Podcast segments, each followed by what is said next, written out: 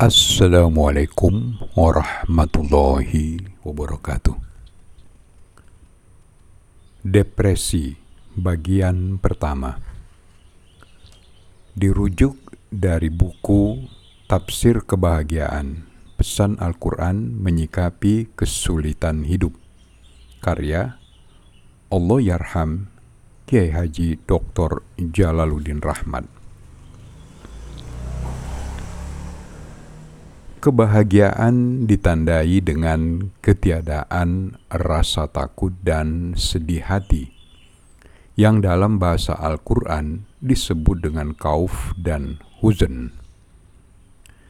Di dalam Al-Quran disebutkan, Ingatlah, tidak ada rasa takut dan sedih hati bagi para kekasih Allah. Quran Surah Yunus ayat 62 Ketakutan bisa terjadi karena peristiwa masa lalu atau yang disebut dengan trauma, atau karena peristiwa masa depan yang sebetulnya belum pasti terjadi, yang disebut dengan anxiety. Orang yang mengidap trauma ataupun anxiety sama-sama tidak bisa menikmati masa kini baik trauma atau anxiety, keduanya merupakan gangguan kejiwaan. Anxiety hanya terjadi pada manusia, sebab di dalam otak manusia ada yang disebut dengan lobus frontal, bagian depan otak manusia yang berfungsi memikirkan dan merencanakan masa depan Sebab itu pula lah manusia beragama. Di dalam Al-Quran disebutkan, Wahai orang-orang beriman, bertakwalah kepada Allah, dan hendaknya setiap orang mau mengevaluasi apa yang telah lalu untuk kebaikan hari esok. Surah Al-Ashr ayat ke-18 Titah itu hanya diperuntukkan bagi manusia, sebab hanya mereka yang dianugerahi mampu mengingat masa lalu untuk kemudian memikirkan masa depan.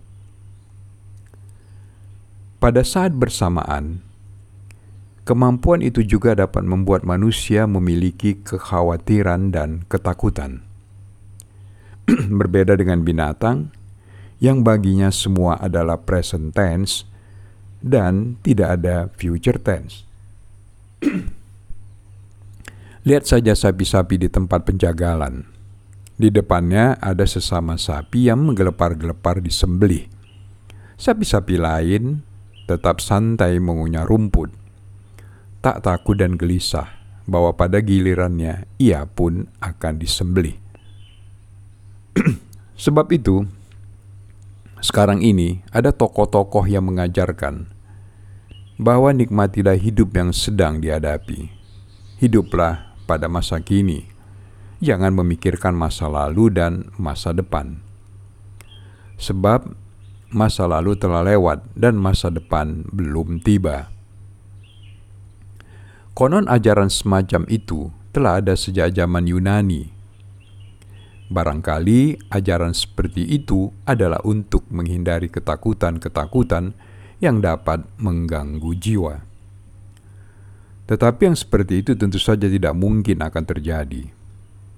Kemampuan memikirkan masa lalu dan masa depan sudah merupakan fitrah manusia.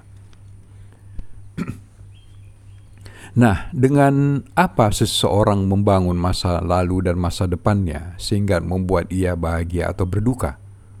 Dengan cerita.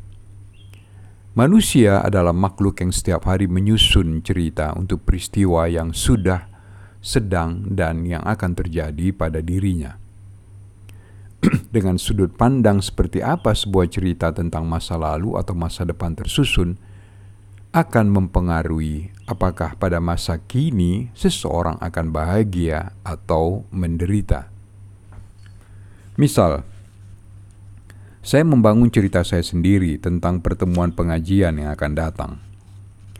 Karena hari ini saya datang terlambat sehingga para jamaah agak kecewa, lalu saya berasumsi bahwa para jamaah akan berpikir pada pertemuan selanjutnya pasti saya akan datang terlambat seperti kali ini. lalu mereka tidak percaya lagi dan melabeli jika saya adalah penceramah yang selalu terlambat menghadiri undangan. Saya pun gelisah dan merasa tidak terhormat dengan label seperti itu. Saya menderita kauf, kecemasan yang muncul dari pikiran-pikiran dan cerita-cerita saya sendiri. Dan kecemasan-kecemasan tak hanya muncul dari cerita-cerita yang kita bangun sendiri, tetapi juga bisa hadir dari cerita-cerita orang lain tentang kita. Rasulullah pernah mendapat nasihat dari Allah agar jangan terlalu berduka dengan omongan-omongan orang. Di dalam Al-Quran disebutkan, Jangan sampai ucapan mereka membuatmu sedih. Surah Yasin ayat ke-76. Pada saat itu, banyak cerita tentang Rasulullah yang disebarkan oleh para pembencinya. Ada yang menyebut Rasulullah gila tukang sihir, pembohong, dan fitnah-fitnah lainnya. Allah menasihati Rasulullah agar semua itu jangan terlalu dipikirkan. Omongan-omongan mereka harus dilihat dari sudut lain agar tidak menjadi beban pikiran dan membuat sedih. Ini sebenarnya menjadi terapi. Salah satu mengatasi depresi adalah dengan meninjau kembali jalan pikiran tentang peristiwa lalu dan memperbaiki cerita tentangnya. Ada beberapa tips untuk menghindari anxiety, antara lain, pikirkanlah penderitaan-penderitaan yang lebih besar, baik yang pernah kita atau orang lain alami. Sebab anxiety merupakan ketakutan yang bermula dari cara berpikir maka mesti ditandingi dengan mengalihkan cara berpikir itu. Ada sebuah kisah fiktif jenaka seperti di bawah ini. Suatu ketika pada zaman penjajahan, tentara Belanda merazia terhadap para pedagang buah. Mereka yang tertangkap akan dihukum sesuai dengan buah yang dijualnya, yaitu buah itu akan dimasukkan ke anus si penjual. Singkat cerita, ada tiga pedagang salak yang tertangkap. Mereka pun dihukum. Penjual pertama menjerit kesakitan, demikian pula yang kedua. Nah, giliran penjual ketiga, belum juga dihukum ia sudah tertawa terbahak-bahak. Apa pasal? Ternyata dia melihat penjual duren yang juga tertangkap dan membayangkan hukuman yang bakal diterima.